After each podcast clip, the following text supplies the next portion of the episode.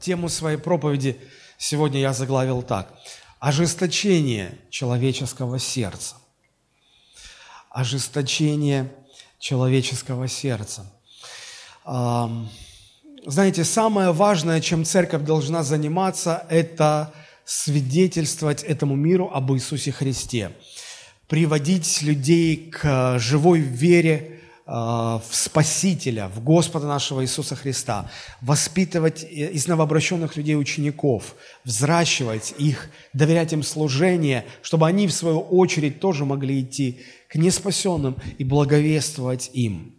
И вот знаете, когда мы, как христиане, как церковь, стараемся это делать, стараемся исполнять это великое поручение, стараемся идти к людям с э, этой радостной вестью о спасении через Иисуса Христа, когда мы проповедуем людям, мы часто сталкиваемся с э, враждебной реакцией, с, с ожесточением сердца.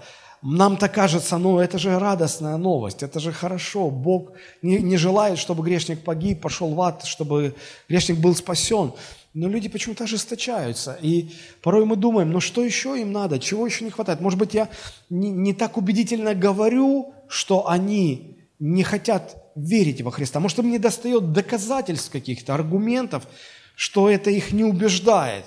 А может, им сверхъестественного чего-то не хватает, чтобы ангел явился им и, и сказал, или, или сам Бог э, слышимым голосом с неба проговорил к ним – или, может, им нужно чудо какое-то увидеть, чтобы рука отросла, или мертвый, чтобы воскрес. Какое-то особенное проявление Божьей силы нужно увидеть, чтобы они уверовали. Я раньше так думал и молился, Господи, дай мне сверхъестественно, дай, чтобы вот я мог а, вот, вот такой козырь вытащить из, из кармана и, и, и убедить, ну вот же, что же вы не верите? Я долго-долго время думал, что вот именно этого не хватает, но чем больше я читаю Евангелие, тем больше я убеждаюсь, что не, не в этом дело. Потому что если посмотреть на самом деле, то э, люди, которые жили во время, когда Христос был на земле, люди, которые окружали Христа, у них это все было. И аргументы были, и э, знамения были, и явление ангелов было, и Бог с неба говорил, и мертвых воскрешали. Но все это никак не помогало им уверовать.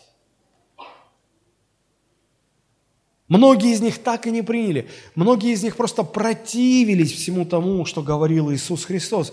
И причина была не во внешних факторах. Ну, больше доказательств уже ну, просто быть, наверное, не может. Причина была внутри людей – в их сердце, в ожесточении их сердца. Потому что вера, вера или неверие определяется состоянием нашего сердца. Если сердце ожесточается по отношению к Богу, тогда никакой веры, конечно, там не будет. Мне вот сегодня хотелось бы поподробнее об этом поговорить. Что это за состояние такое? Ожесточение человеческого сердца. С одной стороны, люди, когда слышат о Боге, а, в их сердце приходит вера, они становятся верующими, их жизнь меняется, они любят Бога, их сердце тянется к Богу. А с другой стороны, другие люди ожесточаются в сердце, отвращаются, они не хотят с Богом ничего общего иметь, их раздражает Бог. Почему такое происходит? Мы много говорим о вере, но мы редко говорим о противоположном состоянии, об ожесточенности человеческого сердца. И вот э, мне кажется, не понимая причины, почему это ожесточение возникает, как это все объяснить, мы делаем ошибку, когда э, выбираем ту или иную стратегию благовестия людям. Потому что нам кажется, вот еще больше аргументов, больше доказательств, больше свидетельств, больше знамений, больше чудес. И вот тогда человек, ну, больше логики какой-то, и человек уверует. Вот э, ему вроде этого не хватает, но у людей во времена Христа этого было хоть отбавляй, но не помогало, не помогало. И вот э, надо разобраться в этом вопросе, чтобы подкорректировать где-то свое отношение к благовестию, свое отношение вот к, к людям, сердца которых ожесточаются, когда они начинают слышать о Боге. А, потому что насколько будет успешным наше свидетельство неспасенным людям, настолько будет расти и развиваться церковь. Мы сегодня рассмотрим в качестве базового места Писания а, небольшой фрагмент из Евангелия от Иоанна, где Христос обращается к людям. И важно помнить, что это был еврейский народ. Вообще спасение связано самым непосредственным образом с еврейским народом. И Христос был евреем по, по национальности. Я, конечно, понимаю, что православные думают, что он был русским. А, я не знаю, ну, африканцы думают, что он был африканцем. Вот. Но правы, правее всех евреи, потому что он был евреем. Вот. И Бог избрал этот народ не только для того, чтобы через него пришел Мессия, чтобы через него пришло спасение, но и для еще одной очень важной, цели, чтобы этот израильский народ был как бы олицетворением всего человечества.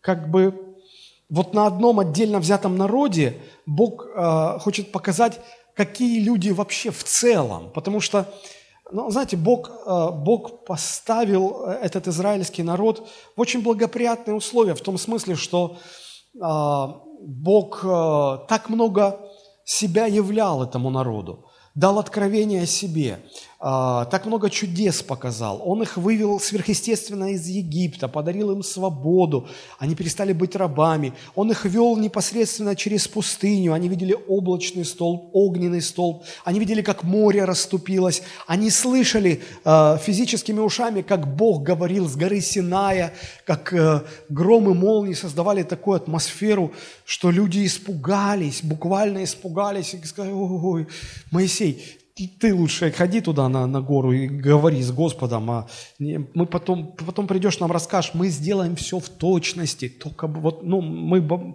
что было такое ощущение, что вот еще чуть-чуть и все, и, люди просто будут истреблены от Божьего присутствия. Вот все это было. Бог посылал Слово, Бог посылал пророков э, в этот народ. Бог столько чудес, милости явил этим людям. Но проблема заключалась в том, что несмотря на очевидность Божьего присутствия и э, Божьего вмешательства в этот народ, этот народ так и остался черством по отношению к Богу. Мы знаем, что евреи не приняли, э, не признали в Иисусе своего Мессию. Они его не считают за Мессию, они все еще продолжают ждать, что вот придет еще их Мессия.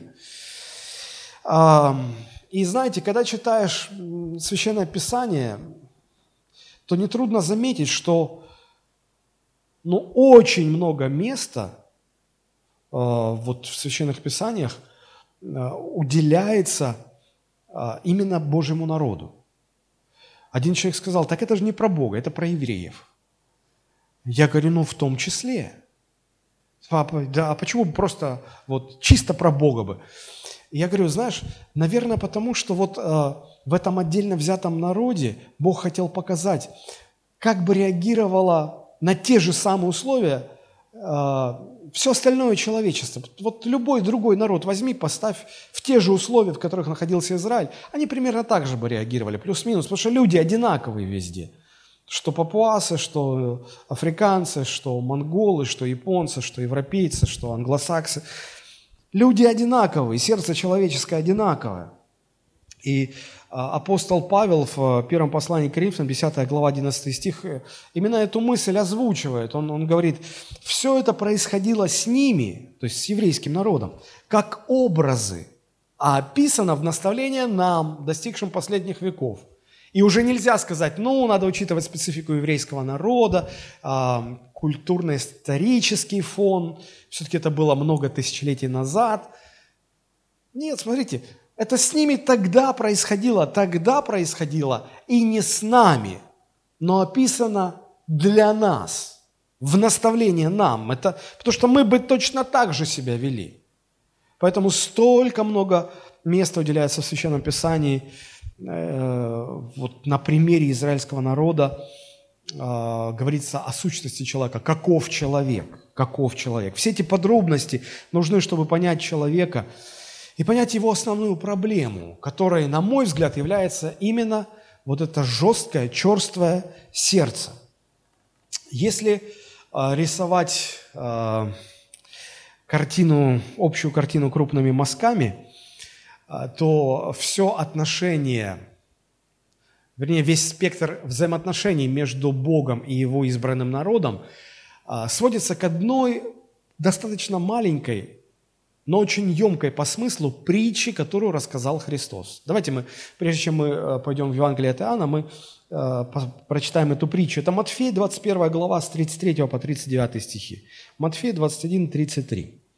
Иисус сказал, вы слушайте другую притчу. Был некоторый хозяин дома, который насадил виноградник, обнес его ограды, выкопал в нем точило, построил башню и, отдав его виноградарям, отлучился. Когда же приблизилось время плодов, он послал своих слуг к виноградарям взять свои плоды.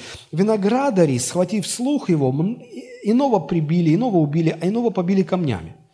Опять послал он других слуг больше прежнего. Смотрите, прогрессия, больше прежнего. И с ними поступили так же – Наконец послал он к ним своего сына, то есть прогрессия, еще более важного посланника отправил. Говоря, ну сына-то постыдятся, но виноградари, увидев сына, сказали друг другу, о, это наследник, пойдем убьем его и завладеем наследством его. И схватив его, вывели вон из виноградника и убили. Фактически вся история израильского народа сконцентрирована вот в этой короткой притче. Бог сравнивает свой народ с с виноградником, с виноградарями. И как вот хороший э, хозяин виноградника создает все условия, чтобы виноград рос, да, так и Бог создал все условия для своего народа, чтобы этот народ мог принести плоды. И вот Бог посылает сначала одних людей, э, пророков своих, корректировать народ. И, и народу не нравится этот голос Божий. И они не слушают пророков. Потом посылает других пророков и больше, важнее прежних. И тут уже возрастает сопротивление народа, они уже их убивают. И потом он думает, ну, пошлю сына своего, его-то постыдятся. То есть еще более важно. И смотрите, и, и как с одной стороны растет важность и, и сила обращения Бога к народу, с другой стороны растет также и сопротивление народа Божьему посланию и Божьему посла, Божьим посланникам. И они говорят, а вот этого мы вообще, вот смотрите, как написано, схватили его, вывели вон из виноградника и убили. У этой притчи есть, э, помимо, тут много разных интересных истин, смысла, но здесь можно сделать очень такой простой вывод. В какой бы степени Бог не окружал человека сверхъестественным, с какой бы степени окружал своей заботой, вниманием, своими благами, устройством, люди все равно будут продолжать бунтовать против Бога, будут все равно продолжать сопротивляться Богу. И как не увеличивай заботу, как не увеличивай внимание к людям, люди будут продолжать роптать против Бога. Причем с увеличением Божьего вмешательства будет расти и человеческое сопротивление Богу. Очень интересная зависимость. И продолжая эту мысль, можно сказать, что аналогично, как бы мы, христиане, не усиливали свои евангелизационные потуги, усилия – сопротивляющийся человек будет только усиливать сопротив... свое сопротивление Богу. Мы же иногда думаем, а, вот мы ему сказали, а он, он сопротивляется. Мы думаем, ну надо больше аргументов, надо больше как-то, более такое явное свидетельство. И мы как бы усиливаем давление да, на него. И вы замечали, что когда мы усиливаем свое давление на него, то с его стороны усиливается его сопротивление. И чем больше мы грубо так скажу, давим, тем сильнее он сопротивляется. Я помню, один из моих помощников показал мне переписку с человеком, которому он свидетельствовал о Христе. И я с первых строк увидел, что человек не хочет слышать ничего. А помощник мой, видя вот, увидев это сопротивление, он еще больше давит, он еще больше старается аргументов привести, и так показать, и так показать. И тот отвечает еще большим сопротивлением, а он еще больше, типа, ну сейчас мы тебя додавим, сейчас, мы тебя сейчас приведем ко Христу. А он еще больше сопротивляется.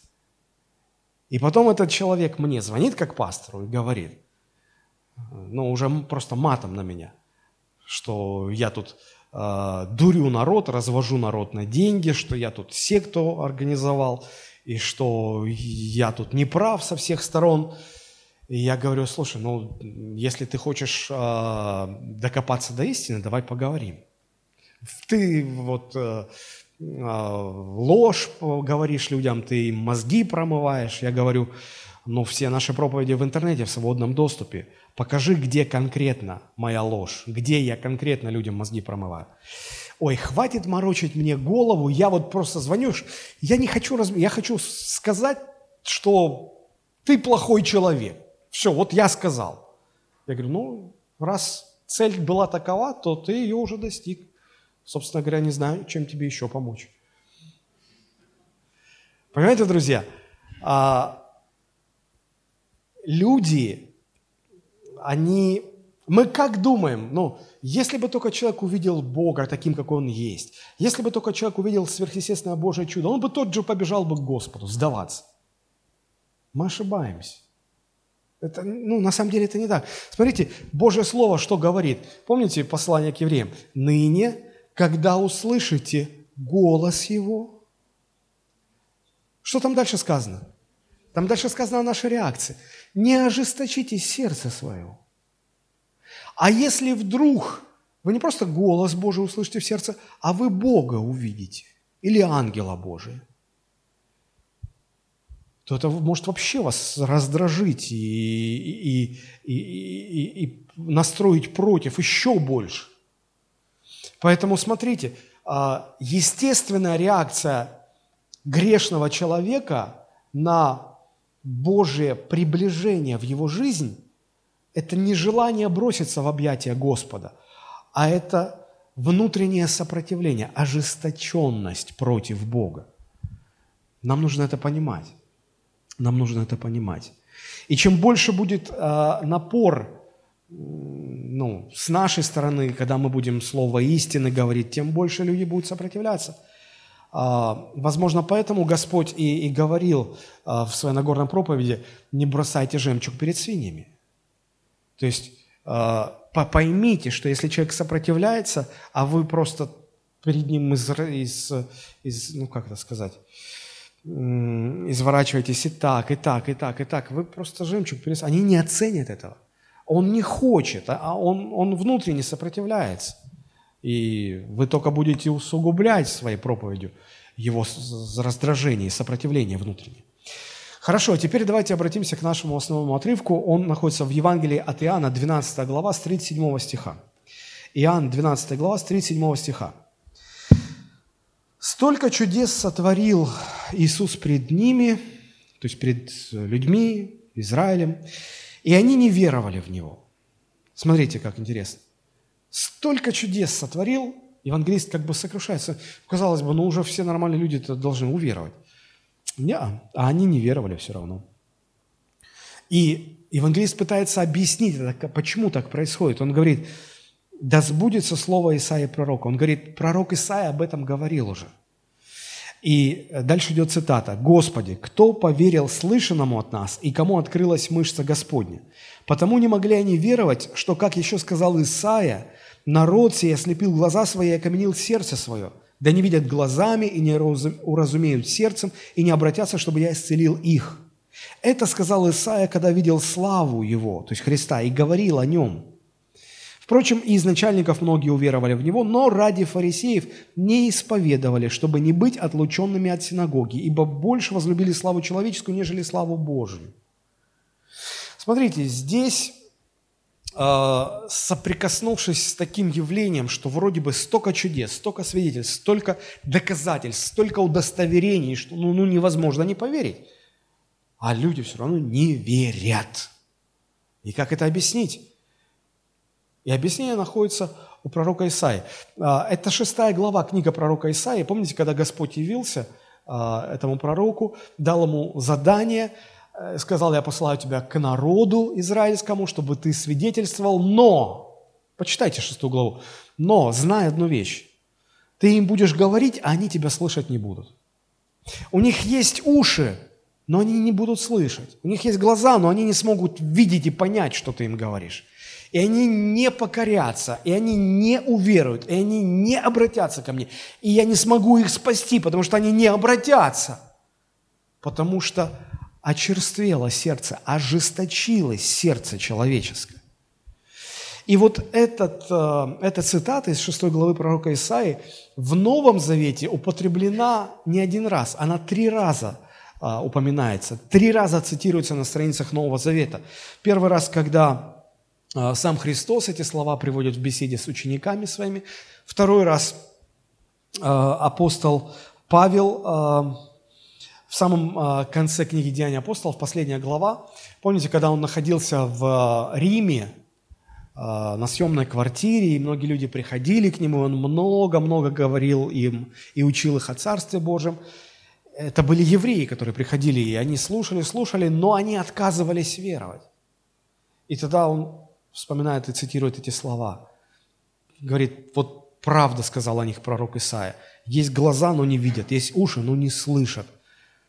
Не уразумеют, не обратятся, и не сможет их Господь спасти. Вот такой народ – вот такой народ. И третий раз в послании к римлянам, где э, апостол Павел рассуждает о судьбе израильского народа и, и приводит эту цитату.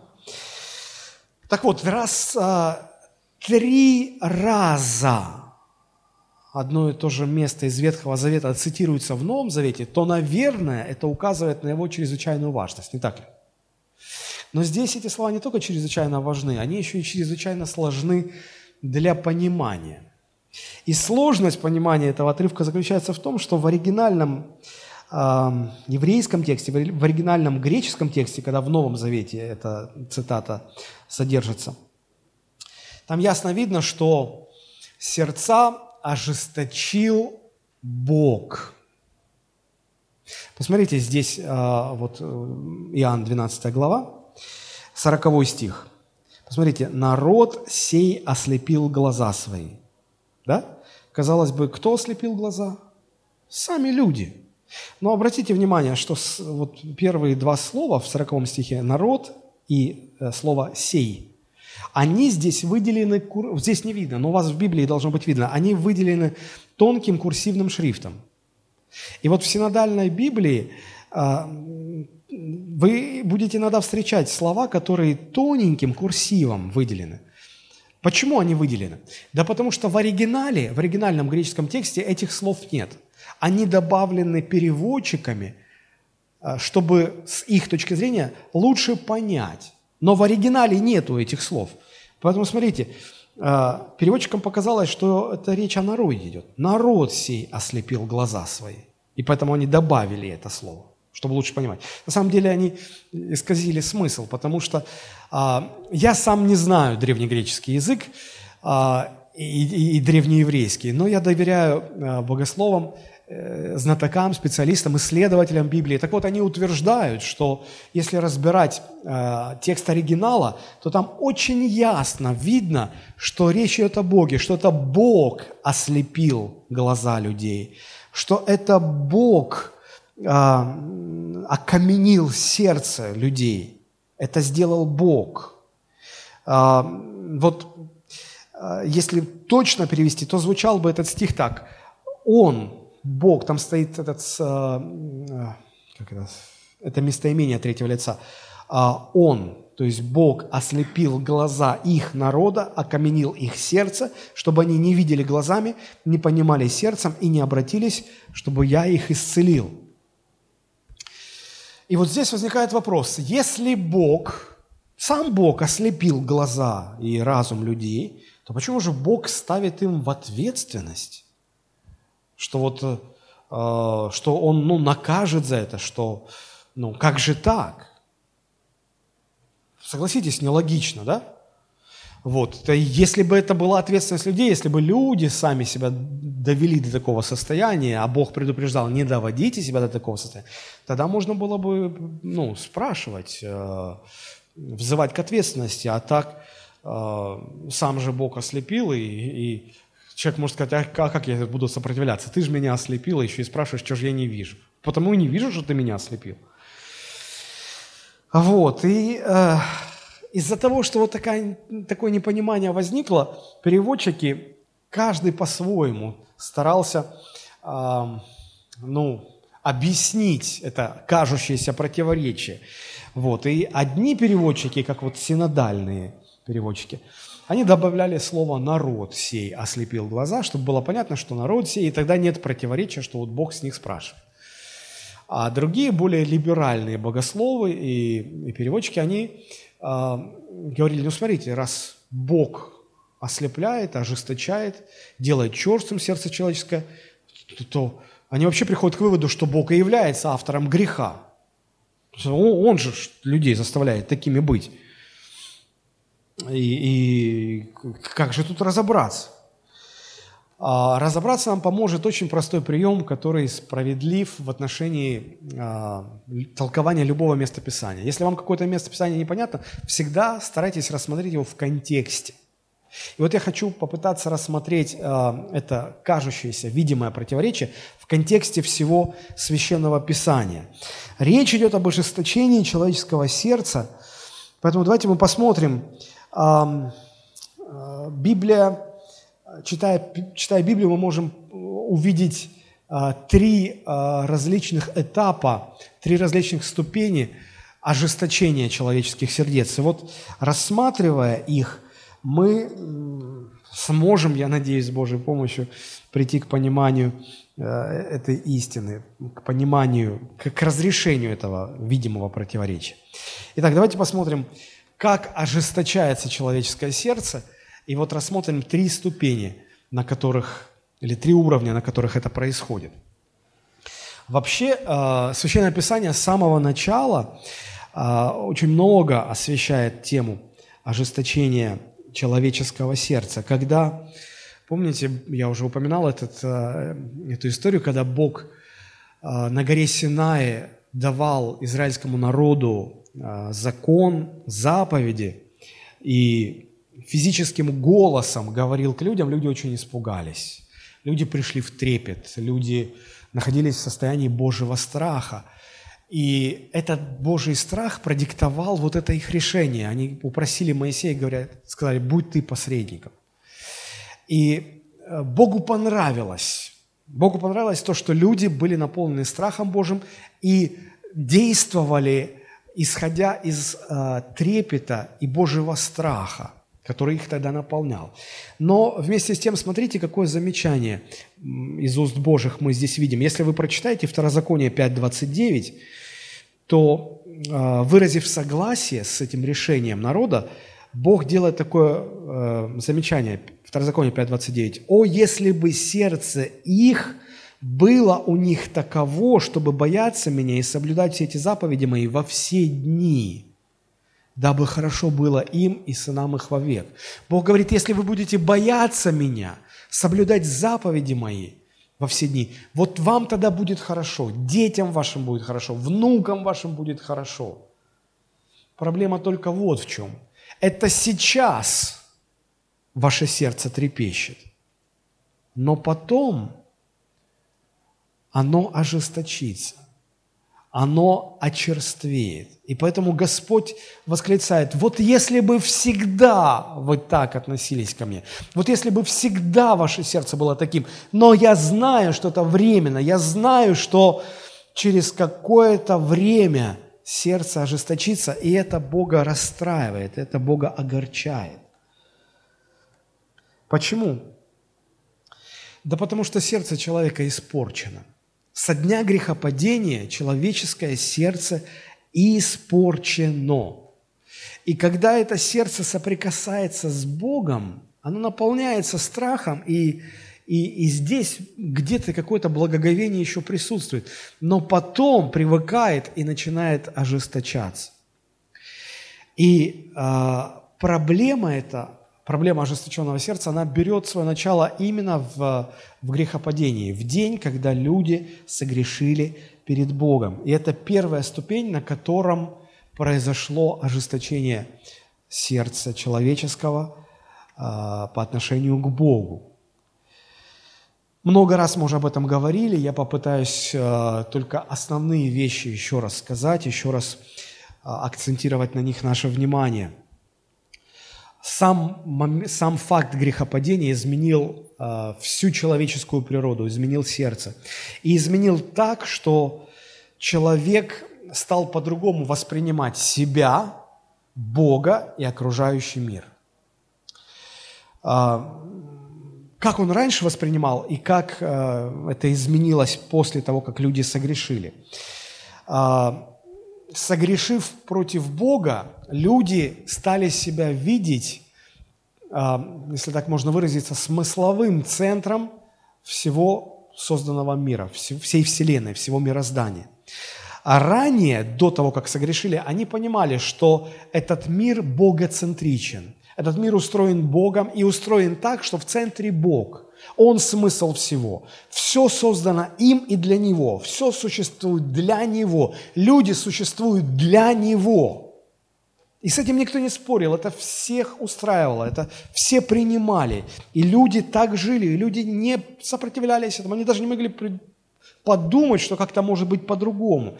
И вот когда дьявол искушает людей, он подходит и говорит, послушайте, если вы вкусите этот, эти запретные плоды, вы станете как боги. И ведь не врал же.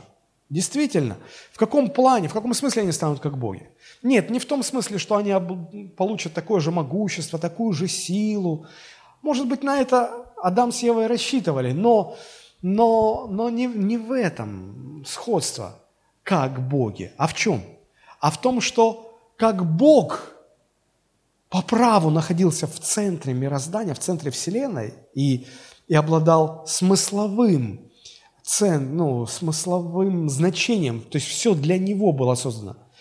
Подобно этому люди теперь, после, согреш... после грехопадения, себя увидели центром Вселенной, себя стали ощущать смысловым центром, что в центре я нахожусь, и все для меня, и Бог для меня.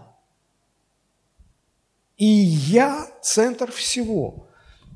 Они не могли уже теперь по-другому мыслить себя, не могли уже по-другому относиться к себе. И вот это диктовало все их отношение и к окружающему миру, и к Богу. И они теперь начали видеть, что Бог для них существует. Бог им обязан всем, и Бог их должен благословлять.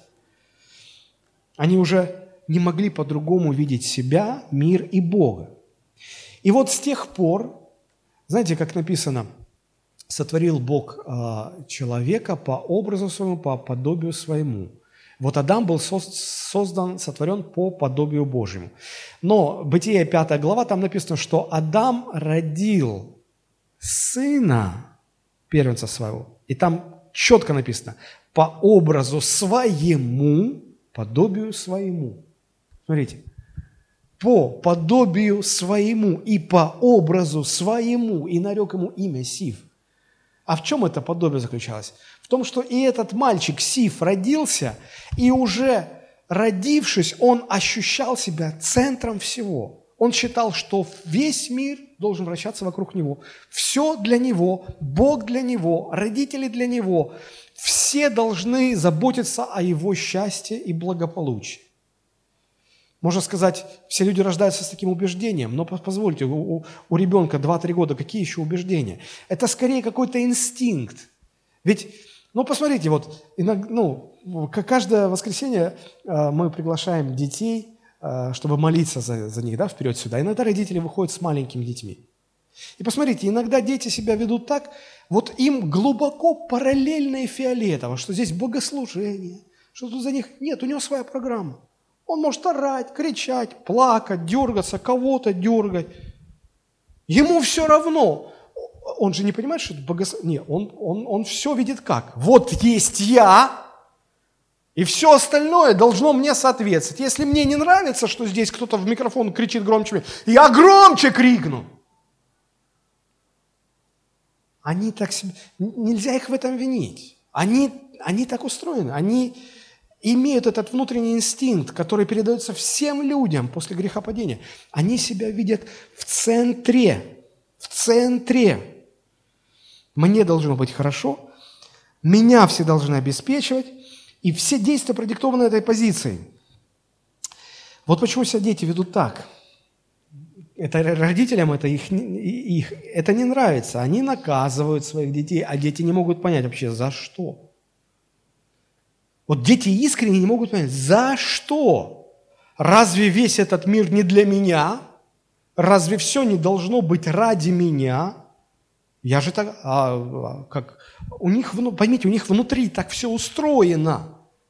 А вы их за это наказываете. И они искренне не понимают. И они повторяют снова и снова, потому что по-другому не могут. Они убеждены, что все для них. Потом дети вырастают, и этот инстинкт а, возрастает и становится сильнее вместе с ними. И всякая ситуация, которая будет противоречить этому их инстинкту, будет восприниматься ими и трактоваться как ненормальная, как какая-то проблема. И человек будет реагировать на эту ситуацию именно как на проблему. Как же пастор прошел и не поздоровался со мной? Как это? Не, ну я могу понять, других он не знает, но я, ну меня, я, я, как, как он меня мог не заметить? Вообще не понял. Нет любви у него просто. Взял и мимо прошел, надо же. Так всегда, так всегда. Родители а, будут ограничивать своих повзрослевших детей. А, это нельзя, это нельзя, и это нельзя. И правильно будут делать. А дети будут не понимать, они, они будут воспринимать родителей как проблему. Ребенок возвращается из школы, и, а почему мне есть не приготовили? А почему кто-то должен был тебе приготовить? А может, ты теперь уже для родителей должен что-то приготовить? Поел и ушел. Говоришь, алло, гараж, Павло, а ну вернись. Надо посуду хотя бы за собой убрать, в, в, в раковину поставить. Уже не говорю о том, что помыть нужно. И ребенок говорит, а ты на что? Ты же у нас моешь посуду. Они все люди так устроены, что они смысловым центром мироздания видят себя. Все для них, все ради них. Они их самые главные. И когда жизнь их а, вот в нос так упирается, носом их тычет, что оказывается, нет, кто-то другой еще может быть главным. Они не могут понять это, они не соглашаются. Для них это нонсенс, это проблема – Ой, разница между такими детьми и взрослыми с таким инстинктом в том, что у взрослых просто больше возможностей. Больше возможностей, чтобы добиться своего. И вот у людей такое стремление все подчинить своим интересам, чтобы э, все вот бытие стало под них, ради них. И каждый хочет, чтобы все было по-моему. Чтобы все было по-моему. Вот к чему привело грехопадение. Оно встраивает в каждого человека вот эту позицию, продиктованную, ну, наверное, это и есть этот инстинкт. И, как вы уже знаете, мне на этой неделе исполнилось 45 лет, а это все-таки цифра такая, ты уже начинаешь понимать, что ты уже взрослый дядька, в общем-то. Тут и кризис среднего возраста, и меня всегда вот в эти дни, перед днем рождения, после дня рождения, меня тянет на какие-то философствования, на какую-то переоценку смысла жизни. Я просто хотел бы поделиться с вами, что, что вот я записал в своем дневнике, размышляя в эти дни о себе, о жизни, а, о том, что такое счастье. Я почему-то внезапно задал себе вопрос, счастлив ли я – вот я прожил уже 45. Большая часть жизни прожита. Счастлив ли я? И почему я хочу поделиться с, с вами этими мыслями? Потому что оно, они пересекаются с тем, о чем мы сейчас говорим. Просто процитирую, ну, просто прочитаю. Что такое счастье? Рецептов много, но кажется, все они сводятся к одному. Для большинства людей счастье – это чтобы все в моей жизни было по-моему, как я хочу. Тогда я счастлив. Сегодня мне исполнилось 45. Счастлив ли я? В этом смысле однозначно нет. Потому что большинство вещей в моей жизни складывается не так, как я себе представлял. Не по-моему. Однако меня это не то чтобы расстраивает, скорее настораживает – а стоит ли добиваться вот такого, как принято говорить, человеческого счастья, чтобы все было по моим представлениям? Достаточно ли я понимаю, какой должна быть жизнь, чтобы определять ориентиры, к которым стремиться? Да боюсь, не хватит сил дойти. Но еще страшнее, вывернувшись наизнанку, дойти, доползти, добиться, добраться, получить все, все, как хотел, но так и остаться несчастным. Вроде же все по-твоему, как мечтал. Так в чем же счастье? Я думаю, что настоящее счастье для человека – это чтобы все в жизни было по-божьему. Потому что только Он любит меня больше всех. Только Он знает, что для меня лучше всего. Только Его намерения продиктованы самой искренней заинтересованностью в моем благе. Только Он знает жизнь во всей полноте такой, как она есть. Ему и определять. И только Его определение сделает меня максимально удовлетворенным, а значит счастливым. И хотя эго никогда не соглашается, душа находит покой в простом детском доверии Божьему водительству. Счастье начинается тогда, когда начинаешь хотеть, чтобы в твоей жизни все было по-божьему. Но я задаю себе вопрос, вот что сделало меня таким? Встреча со Христом. Потому что я вспоминаю себя до этой встречи.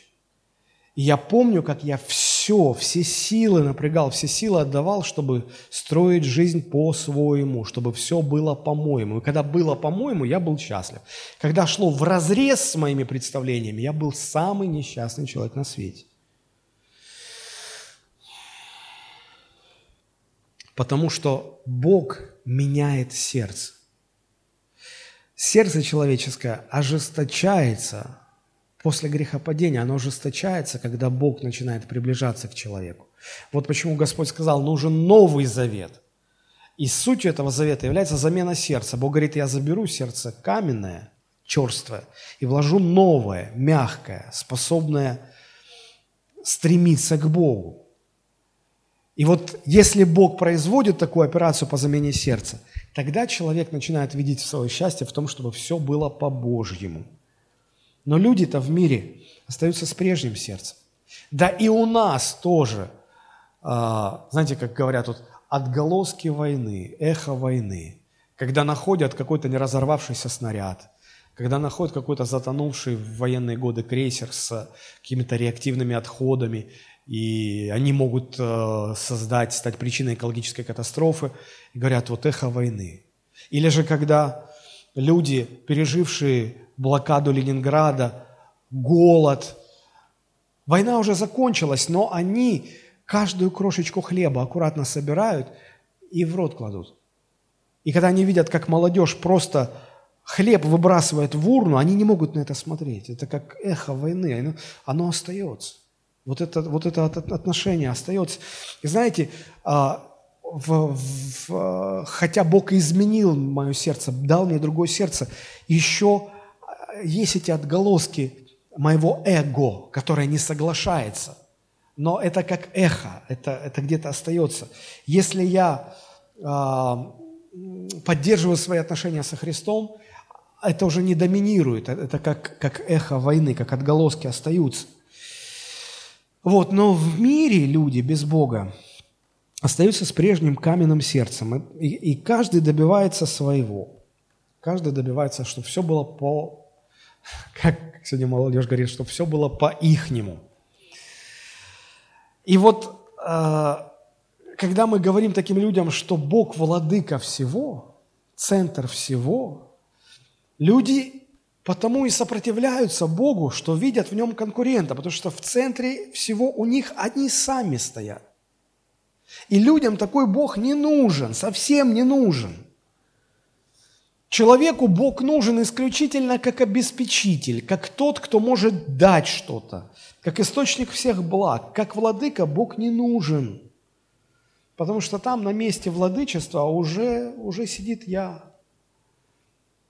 И сказать, что Господь, приходи, нет, как, а тут за, я уже, тут, тут уже я. Не, не нужен.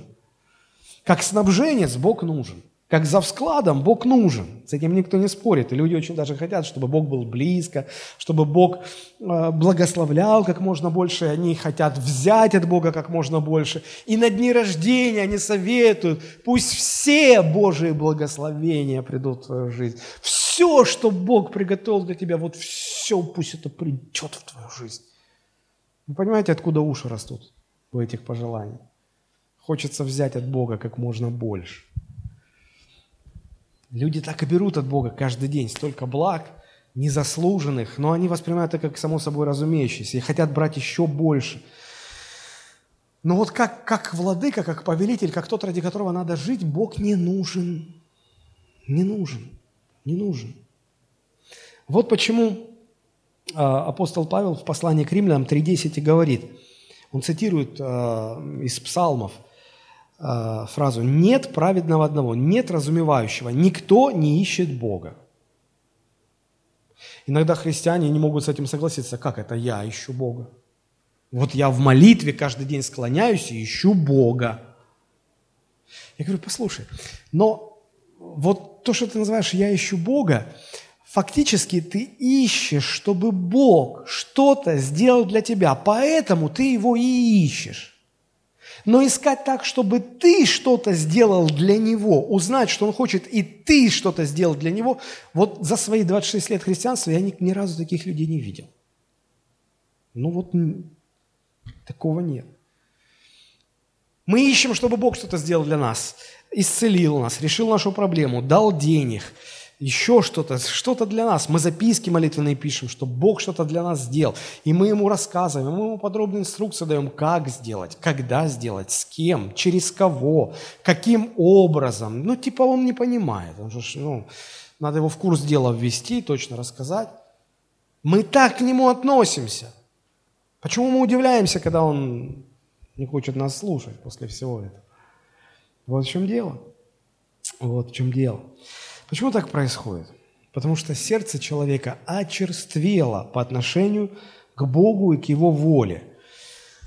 Но на что это может быть похоже? Знаете, а, вот есть мужчины, которые вот мужчина, он очень заинтересован в э, девушке или в женщине, он говорит, я тебя люблю, люблю, ты такая сякая, время проводит и так далее. И вот эта женщина, ну, женщины наивные такие в отношении к мужчинам. И она думает, ну да, действительно, говорит, любит, значит, любит. И говорит, а когда поженимся? Когда в ЗАГС?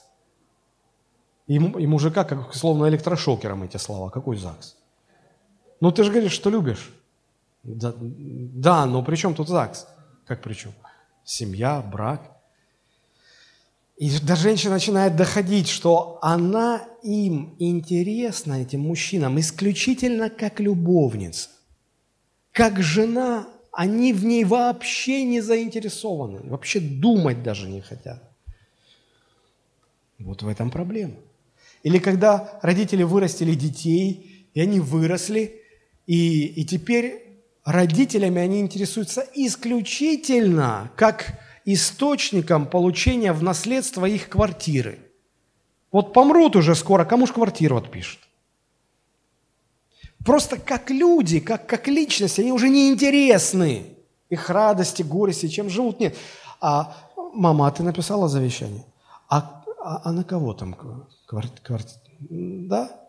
Мамочка, ну я же тебя люблю. Вот так и с Богом. Нам нужно только, чтобы Он нам что-нибудь отписал, что-нибудь с неба скинул. А вот что его радует, что его печаль, не, нам это не интересно. Смысловой центр Вселенной – я. Это он пусть думает, что мне нравится, а что мне не нравится. В этом проблема. И люди в таком состоянии, они еще хотят, чтобы Бог им больше и больше давал. Я недавно разговаривал с женщиной. Вот у нас в церкви женщина подошла, рассказывает, какая у нее сложная ситуация. И причем не первый раз мы говорили, мы за нее молились, я сказал, ну доверяйте Господу, все будет хорошо. И она приходит, говорит, стало еще хуже, все хуже, я уже, ну, врачи говорят, что я умру на следующий год. Где Бог? Почему Бог не помогает? Вы же, пастор, вы же сказали, что все будет хорошо. Вы же помолились. Почему Бог не помогает? Я смотрю, ее только это беспокоит. Смотрю, у нее на, на запястье здесь красная ниточка такая. Знаете, как Стас Пьеха поет. «Повяжите нити на запястье, и будет вам счастье, счастье, счастье». Не будет никакого счастья. Я говорю, вы знаете, что, это, что означает эта ниточка? Ой, да это на удачу, это на счастье. Я говорю, вы понимаете, что вы душу дьяволу продаете вот через эту ниточку за счастье свое? Душу продаете дьяволу. И приходите к Богу, чтобы Он вас благословлял. И вы мне говорите, что я как не понимаю, а что Он не благословляет? Вы не можете одной ногой к Богу состоять на Его территории, а другой ногой на территории дьявола. А вы именно это делаете и удивляетесь, от чего Бог не помогает. Да потому что Он вам как личность не нужен. Он вам нужен исключительно как решало ваших проблем, а Бог так не действует, Бог так не будет ничего делать в вашей жизни. И чем больше я говорил, тем больше она раздражалась, тем больше это не нравилось. Я говорю, я вас не осуждаю. Вы меня спрашиваете, почему Бог не отвечает, я вам объясняю, почему не отвечает. И чем больше объясняю, тем больше она раздражалась. Вот что делает грехопадение. Вот, вот почему люди ожесточаются в своем сердце. Но это было бы еще полбеды. Они не только делают себя смысловым центром, они еще делают себя интеллектуальным центром Вселенной. Все, что не укладывается в их понимание истины, они истинно считать отказываются. И все равно, параллельно, что Бог при этом говорит – они не принимают это, они считают это не истинным. Для них Божье мнение уже не авторитет. И до безумия просто доходит.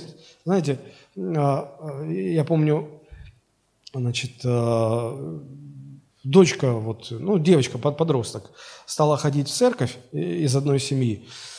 Вот. И мне родители претензию предъявляют. Говорят, слушайте, вы что с моим ребенком сделали? Я говорю, в смысле, что я сделал? Была нормальная девочка, э, ну, гуляла, как все, курила, пила, как все. Все. Послушала вас, пришла в эту вашу секту долбаную. Все, ребенка не узнать, ее спасать надо, ходит, не пьет, не курит, не гуляет с Библией, только сидит и молится. Вы, вы что ее зомбируете-то? Спасать надо. Уже говорят, да лучше, отец говорит, да лучше бы она с каждым встречным поперечным. Я говорю, у вас вот совсем, что ли, повернулось? Вы, вы чего, говорю? Одумайтесь. Ну, ну э, вот, а, а в их понимании это секта. Все, что не понимают они, все, что им не нравится, это секта для них. Я говорю, слышите, закон на нашей стороне. Мы зарегистрированы государством как церковь.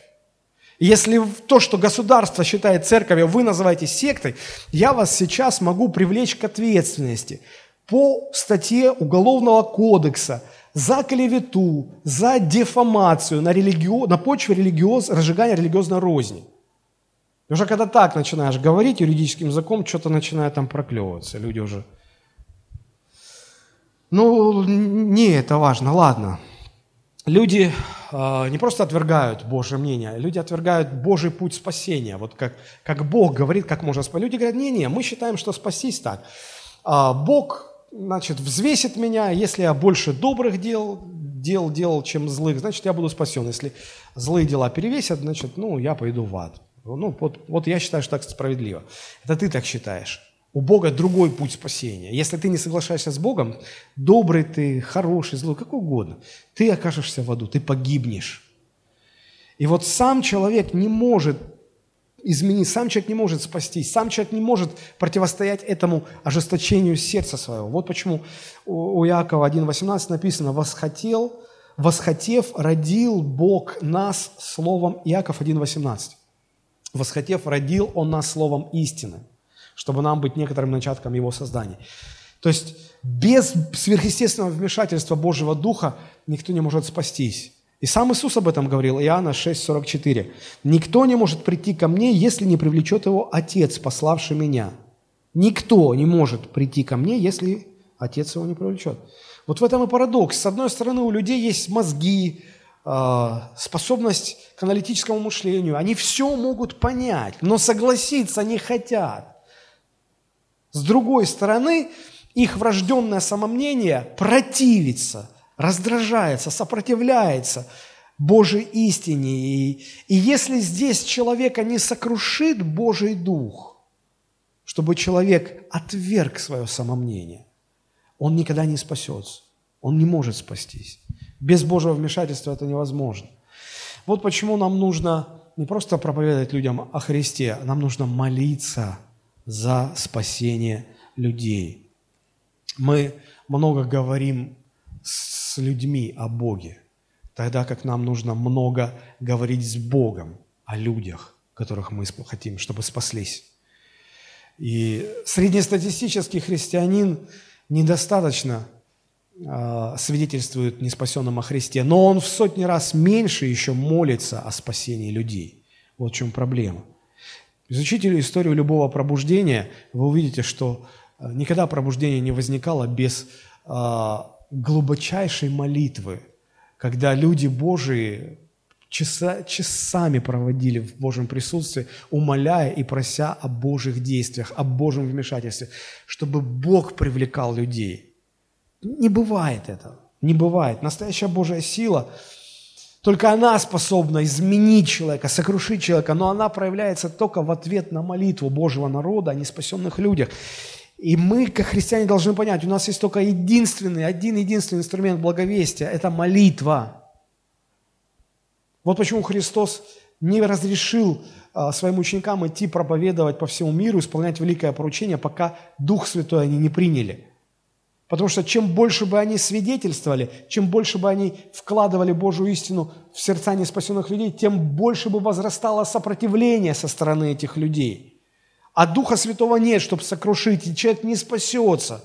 Вы никогда не задумывались, что иногда вы своим благовестием еще больше только ожесточаете сердца людей? Абсолютно не приводя их к спасению, но только еще более ужесточая их положение, делая их еще более черствыми. И это важно понять, это важно понять. Это первая ступень, на которой сердце человеческое ожесточается в результате грехопадения. Вторая ступень а, – сердце человека ожесточается в ответ, а, как ответная реакция на желание Бога открыть себя людям. На желание Бога открыть себя людям. Вот посмотрите, как а, апостол Павел об этом говорит римлянам, 1 глава с 19 по 22 стихи. Ибо что можно знать о Боге явно для них, потому что Бог явил им. Ибо невидимая Его и вечная сила Его и божество от создания мира через рассматривание творений видимы, так что они безответны. Но как они, познав Бога, не прославили Его как Бога и не возблагодарили, но осуетились в умствованиях своих, и омрачилось несмысленное их сердце, называя себя мудрыми, обезумели. Люди так или иначе понимают, что должен быть Создатель. Творение всегда горит за, за своего Творца – ну это же просто. Но верить в то, что этот мир сам возник, что не Бог его сотворил, это все равно, что верить, что на типографии произошел мощный взрыв, так что все разрушилось. И вот в результате взрыва на пепелище вдруг образовались ну, запечатанные пачки э, многотомника Толстого «Война и мир». Вот просто рядами так лежат. Вот в результате этого взрыва э, бумага так вот склеилась, э, сшилась, буквы напечатались именно как Лев Николаевич все написал. Вот все так вот, вот случайно, вот раз. Вот э, э, легче в это поверить, чем поверить в то, что весь этот сложный мир сам по себе возник в результате большого взрыва во Вселенной. Вот раз все так самоорганизовалось. Но это же бред. Но людям проще заставить себя верить в этот бред, потому что сердца их ожесточены. И они уже ожесточившись не видят этой абсурдности. Мало того, что Бог сотворил этот мир, Он еще позволил людям пользоваться этим миром. И через это мы видим, что не только есть Творец у всего мироздания, но этот Творец еще и очень добр к людям, позволив пользоваться всем этим. Бог не ввел налог на воздух, Бог не ввел налог на полезные ископаемые. Вообще ничего. Пользуйтесь, люди. Знаете, это с чем можно сравнить? А, а, с тем, что а, представьте, вот вы сейчас сегодня вернетесь к своему дому, а там возле вашего подъезда стоит Бентли, роскошнейшая Бентли. бантиком так перевязано, и на лобовом стекле сертификат, что это подарок вам, ваша фамилия, отчество, паспортные данные, ну, чтобы не перепутали. Да? А, принимая такой подарок, вы, наверное, подумаете, что тот, кто вам его подарил, наверное, очень добр. Наверное, очень добр. Потому что, ну, тут думаешь, ну, никогда тебе такого не дарили, ничего подобного, даже близко. Наверное, такой очень добрый человек может. И вот как люди реагируют на, на вот эту доброту Божью? Люди ожесточают сердце. Представьте, вам бы, вам бы сделали такой подарок, а вы подходите, смотрите, а что не согласовали со мной? Мне вот цвет не нравится. А почему комплектация не та? Мне вот внутренняя обивка не нравится. И да, и почему, собственно говоря, одна? У меня же жена есть, я же тоже на чем-то надо ездить. Как, ну что? Надо было обсудить, чтобы я сказал бы, куда так здесь. Понимаете, вот вот люди так относятся к Богу, к Его благу, к Его добру, к Его доброте. И эта реакция, поняв, что есть Бог, не прославили и не возблагодарили. И вот эта реакция делает сердце человека еще более жестким. Чем больше люди э, понимают, что все добро, все блага от Бога, и при этом не благодарят Бога, это делает их сердце еще более черствым сердце все меньше и меньше способно воспринимать Бога. Знаете, а, в школе я учился играть на гитаре. И первое, с чем я столкнулся, когда учился играть на гитаре, там же нужно левой рукой на грифе зажимать струны. И я вот когда касался, вот пальчики, э, подушечки пальцев, да, касаешься, и струны врезаются в подушечки, они же нежные, больно, больно. И мне поначалу было так больно, они красные были, такие борозды проходили. И мне так было... И преподаватель мой, который учил меня, говорит, ничего, ничего, давай, давай, давай. Они у тебя со временем а, станут жесткими, черствыми, ты вообще не будешь ничего чувствовать, когда будешь касаться, когда будешь зажимать струны. И действительно, через год у меня такие мозоли были. Я касаю, я вообще не чувствую, не то что боли, вообще ничего не чувствую. Просто прижимал струны и все. Вот. А, а, подушечки пальцев стали черствыми, жесткими, перестали чувствовать что-то. У меня такой вопрос. А, виноват ли мой учитель музыки, что подушечки моих пальцев стали такими черствыми? Нет. Почему? Потому что от упражнений, которые он мне давал все более и более сложно, они, они должны такими были стать. Теперь, когда, когда, когда мы э, говорим о том, что э, вот у Исаии написано, что Бог ослепил глаза, Бог очерствил сердце. Значит ли это, что это Бог ожесточил Бог виноват в том, что э, сердце человека стало жестким и черствым. Смотрите, помните, когда э, Бог послал Моисея к фараону, сказал, иди, э, скажи, пусть отпустит народ мой, но он сразу предупредил, говорит, но я ожесточу сердце фараона, ожесточу его сердце, и он не отпустит. Вот как это, что это значит? Я ожесточу его, я ожесточу. А, мы как бы возмущаемся этой фразой, будто Бог заставляет фараона так реагировать. Но на самом деле в сердце фараона уже было это ожесточение, изначально было это сопротивление. И вот смотрите, как Бог ожесточал. Было 10 казней, помните? И каждая последующая казнь была тяжелее предыдущей. И значит, тяжелее была ответная реакция фараона. Он еще больше ожесточался. Следующая казнь была еще тяжелее, и реакция была еще более жесткая. Вот таким образом Бог ожесточал сердце фараона. Это не значит, что Бог сделал так, что фараон реагировал таким образом. Нет. Просто Бог э, принуждал фараона сделать так, как Бог хочет.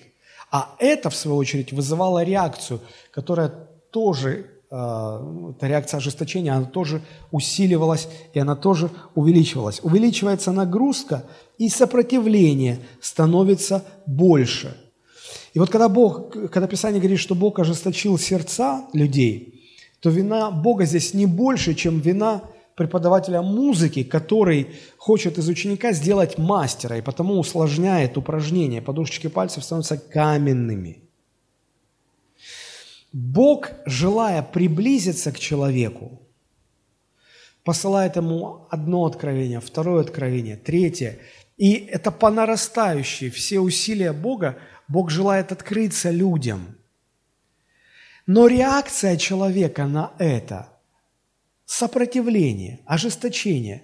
И чем ближе Бог подходит, тем сильнее человек ожесточается, реагируя на это. Знаете мне, что это напоминает? В детстве мне читали сказку про красавицу и чудовище. И помните, это чудовище, это заколдованный принц был, чудовище это боялось показаться этой девушке, хотя девушка уже полюбила его, не видя, полюбила его за сердце, его за душу, и говорит, покажись мне, дай мне увидеть тебя. А он боится, что если он покажется в этом уродливом своем состоянии, это оттолкнет ее. И вот в какой-то, в какой-то, в какой-то степени у Бога такой же. Бог, если просто покажет себя во все... Нет, он не урод. Не подумайте неправильно. Просто если, знаете, в Писании написано, невозможно человеку увидеть Бога и остаться живым. Вот чем ближе Бог приближается к человеку, тем это опаснее для человека – и Бог, желая открыться людям, открывается, а людей это ожесточает.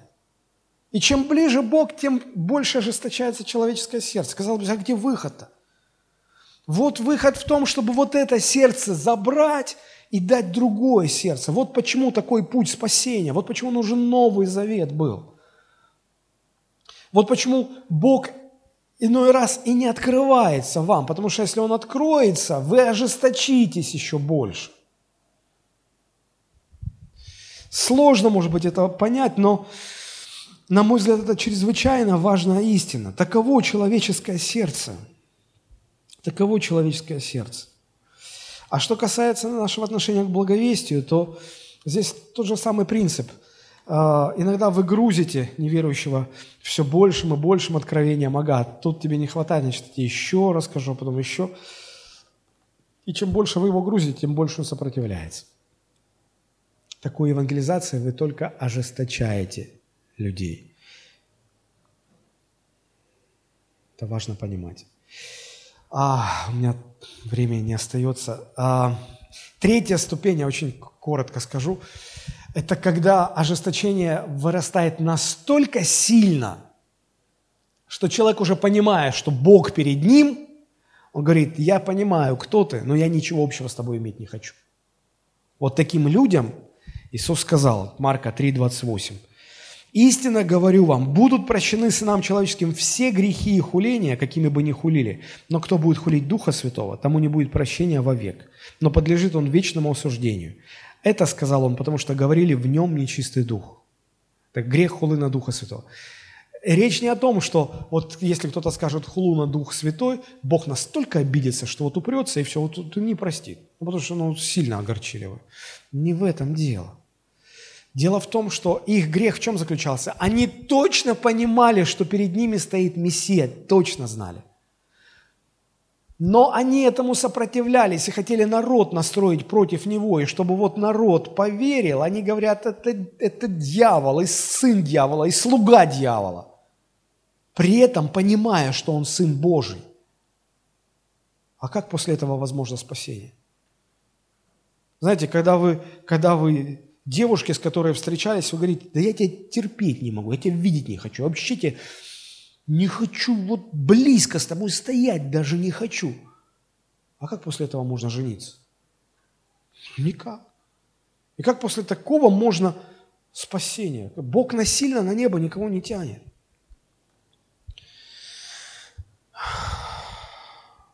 Вот это, это уже точка невозврата. Это, ожест... это кульминация ожесточения, когда уже обратно пути нет. И в заключении очень коротко, к чему приводит ожесточение сердца, если мы возвращаемся к нашему ключевому отрывку. Иоанн 12:37. «Столько чудес сотворил Он перед ними, и они не веровали в Него. Да сбудется слово Исаии пророка, Господи, кто поверил слышанному от нас, кому открылась мышца Господня. Потому не могли они веровать, что, как сказал еще Исаия, народ сей ослепил глаза свои, окаменел сердце свое, да не видят глазами, не уразумеют сердцем, не обратятся, чтобы я исцелил их».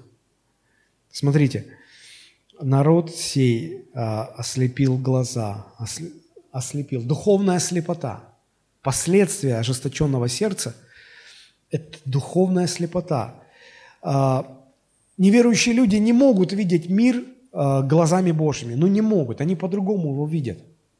Посмотрите, 2 Коринфянам, 4 глава, 3 стих, Павел пишет, «Если же закрыто благовествование наше, то закрыто для погибающих, для неверующих, у которых Бог века сего ослепил умы, чтобы для них не воссиял свет благовествования славе Христа». То есть люди не видят, им вот свет Божий нужно включить, чтобы они стали видеть, а ожесточение выключает этот свет. И знаете, здесь еще интересно, что здесь Павел пишет, апостол Павел пишет, что Бог века сего, то есть дьявол ослепил. Смотрите, как интересно получается. В одном месте сказано, что Бог ослепил и ожесточил. А у евангелиста Иоанн пишет, что это народ ослепил э, глаза, ожесточил сердце. А тут еще третья версия, что это дьявол ослепил ожесточил. На самом деле, наверное, э, речь идет о комбинации вот этих трех действий. Когда с трех сторон идет это действие, в какой-то мере виноват дьявол, потому что с него началось грехопадение. В какой-то мере желание Бога открыться человеку ожесточает его еще больше, его старое сердце. Но и в какой-то мере сам человек ответственен за то, что он так реагирует. Поэтому здесь это очень сложный процесс, но важно его понимать. Важно его понимать. Дальше к чему еще приводит? Ослепил глаза, каменил сердце, да не увидят глазами, да не уразумеют сердцем. Мышление становится превратным, искаженным. То есть слепота дает искаженную информацию, и мы, размышляя, приходим к каким-нибудь правильным выводам. Дальше что мы видим? Не уразумеют сердцем и не обратятся. То есть а, а, последствия а, ожесточенного сердца, когда человек уже не может обратиться к Богу. Ну, ну не может, не хочет, не обращается. Невозможно уже обратиться. И, и последнее последствие, да, не обратятся, чтобы я исцелил их. То есть вообще невозможность спастись. Если человек не обращается, то Бог не может его спасти. Насильно Бог никого не спасает. Посмотрите, как сказано вот ниже, там 42-43 стихи. «Се, сказал Исаия, когда видел славу его, говорил о нем. Впрочем, из начальников многие уверовали в него, во Христа, но ради фарисеев не исповедовали, чтобы не быть отлученными от синагоги, потому что от синагоги отлучали всех, кто уверовал. Они уверовали во Христа, но не обратились к Нему. Сердца были ожесточены. Вот так и сегодня можно вроде и верить во Христа, но не обратиться, чтобы Он вас спас. И, и, и так и не спастись. Прошу прощения, что я задержал, но мне кажется, это было очень важно донести эту вещь. Вот, вот в чем заключается проблема ожесточенного человеческого сердца. Друзья, давайте мы сейчас будем молиться – чтобы Бог хранил нас, чтобы нам не пройти по этим ступеням ожесточенности, чтобы нам не, не достигнуть этой точки невозврата, чтобы нам, чтобы, если вы чувствуете внутри это сопротивление э, по отношению к Богу, чтобы Бог дал новое сердце. Давайте мы помолимся, склоним головы. Господь, благодарим Тебя за Твою любовь и милость к нам.